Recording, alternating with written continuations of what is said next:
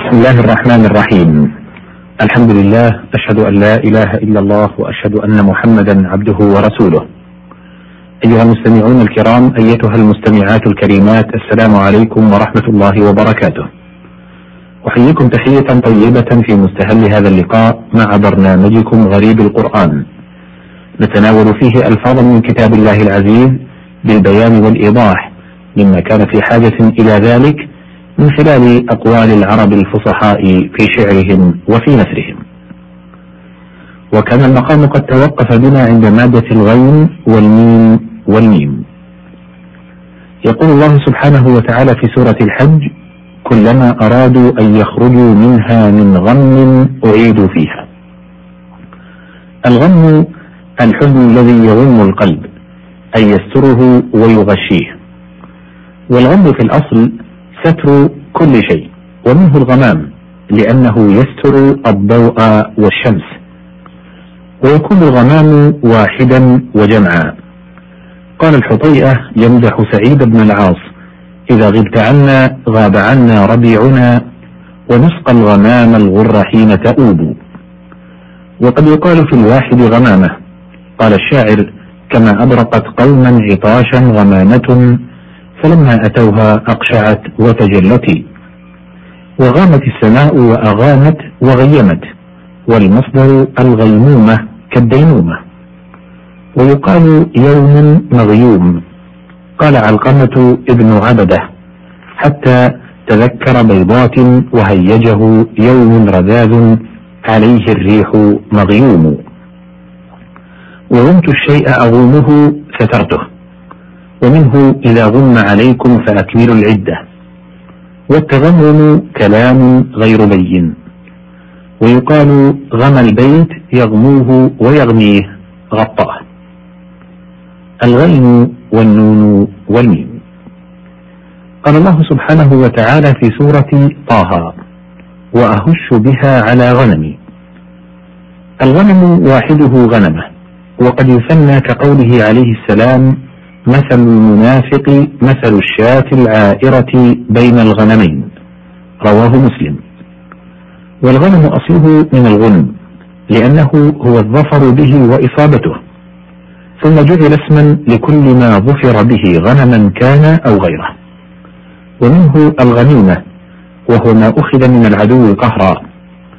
وأما في الشرع فهو ما أخذ من الكفار بإيجاف خيل أو ركاب، والنفل ما يحصل من غير إيجاف خيل ولا ركاب.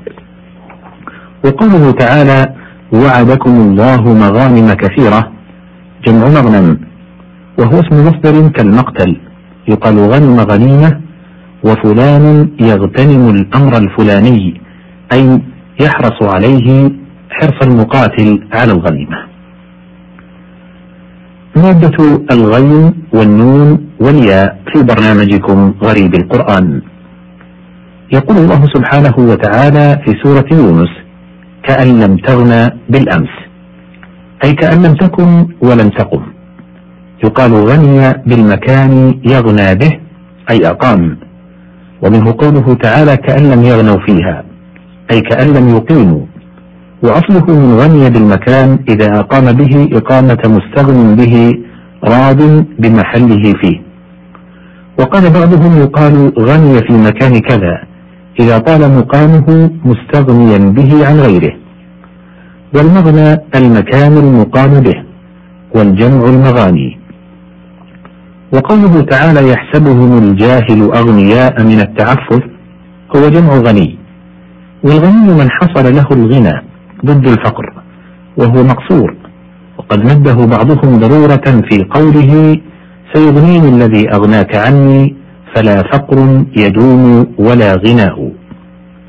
وأما الغناء وهو الصوت بالنغم المعروف فممدود، وأما الغناء بالفتح والمد فمعناه الكفاية. وقوله تعالى: ومن كان غنيا فليستعفف، أي من كان عنده مال يكتفي به عن أكل مال اليتيم فليطلب العفة والقنع من نفسه عن مال اليتيم. قوله: يحسبهم الجاهل أغنياء من التعفف، أي من رآهم من الجهلة بأحوالهم يحسبهم أغنياء لكثرة القنيات لما يظهرون من التعفف عما في أيدي الناس والزهد فيه فيظنون أغنياء. وهذا هو غنى النفس الذي أشار إليه رسول الله صلى الله عليه وسلم. وقوله تعالى ما أغنى عني ماليه أي ما كفاه مؤونة ما يحذره. قال حاتم الطائي غنينا زمانا بالتفاعلت والغنى وكلا سقاناه بكأسيه الدهر. والغانية المرأة وأصله من استغنت بزوجها، وقيل إنما قيل لها غانية لاستغنائها بحسنها. قال الشاعر فلا تحسبن هندا لها العذر وحدها فدية نفس كل غانية هند. وقيل سميت بذلك لاستغنائها بجمالها عن التزين حيث تتزين النساء. أيها المستمع الكريم، ثم نبدأ مادة الغين والواو والراء في برنامجكم غريب القرآن. يقول الله سبحانه وتعالى في سورة الملك قل أرأيتم إن أصبح ماؤكم غورا أي ذاهبا غائبا. والغور في الأصل مصدر والتقدير ذا غور. والغور أيضا المنهبط من الأرض ضد النجد وهو ما ارتفع منها. ولكون الغور في الأصل مصدرا وصف به الواحد والجمع في قولهم ماء غور ومياه غور. وقوله تعالى لو يجدون ملجأ أو مغارات جمع مغارة وهي الكهف في الجبل وما يغار فيه من الأرض أي يدخل ويستتر به. وغارت عينه غؤورا نزلت في الرأس. وغار الرجل وأغار على القوم إذا فاجأهم بالقتال والكثير أغار. قال العقيلي نحن الذين صبحوا الصباح يوم النخيل غارة ملحاحا. قوله تعالى فالمغيرات صبحا جمع مغيرة وهي الخيل التي يغير عليها الغزاة من المسلمين وقت الصبح، أقسم بها تعظيما لشأن الجهاد. وغارت الشمس غيارا غابت. قال أبو ذؤيب الهذلي هل الدهر إلا ليلة ونهارها وإلا طلوع الشمس ثم غيارها. الغين والواو والطاء.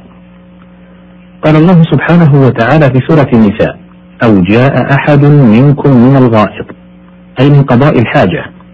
وأصل الغائط المكان المطمئن من الأرض الذي يواري من يدخل فيه، وكل ما واراك فهو غائط فكنا به عنه لما كان الناس ينتابونه لقضاء الحاجة لأنه يواريهم ويغيبهم، وبه سمي غوطة دمشق لاطمئنانها. الغين والواو والصاد. قال الله سبحانه وتعالى في سورة صاد كل بناء وغواص. الغوص الدخول تحت الماء وإخراج شيء منه، فيقال لكل من يهجم على شيء غامض فيخرجه غائص عين كان ذلك المخرج أو معناه، إلا أن حقيقته إخراج العين من الماء. وقوله تعالى ومن الشياطين من يغوصون له قيل يستخرجون اللؤلؤ من البحر، وقيل معناه يستنبطون له الأعمال العجيبة والأفعال البديعة. وفي زمنه ظهرت الصنائع وتوارثها منهم الناس إلى اليوم. ويقال فلان يغوص على المشكلات أي يستخرجها ويوضحها. أيها المستمع الكريم، هنا انتهت هذه المادة وبها انتهى وقت هذه الحلقة. إلى اللقاء تالي إن أذن الله سبحانه وتعالى بذلك. أشكر لكم طيب إصغائكم والسلام عليكم ورحمة الله وبركاته.